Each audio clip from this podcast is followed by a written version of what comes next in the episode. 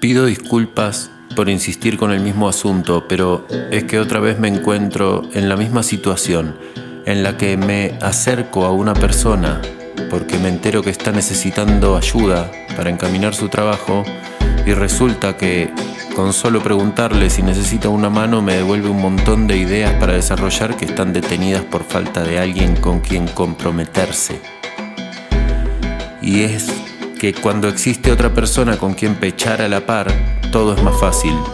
Nos comprometemos con alguien más, compartimos inseguridades y entusiasmos, nos apoyamos mutuamente. Esto ya lo sabemos.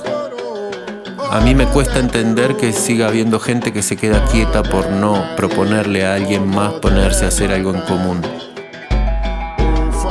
Bueno, para ser sincero me acuerdo de unos cuantos años en los que me comporté de ese modo, pero eso correspondía a una falta de equilibrio en mí. Les invito a que miren a su alrededor si es que pueden y vean si no hay alguien ahí que esté necesitando que le hagan una pregunta y que le empujen un poquito a ver si arranca. Si no pueden hacer eso porque son de los que están necesitando que les pregunten, piensen si no hay cerca a alguien a quien puedan contarle sus ideas. Y si no encuentran a nadie, cuenten conmigo, estoy para eso.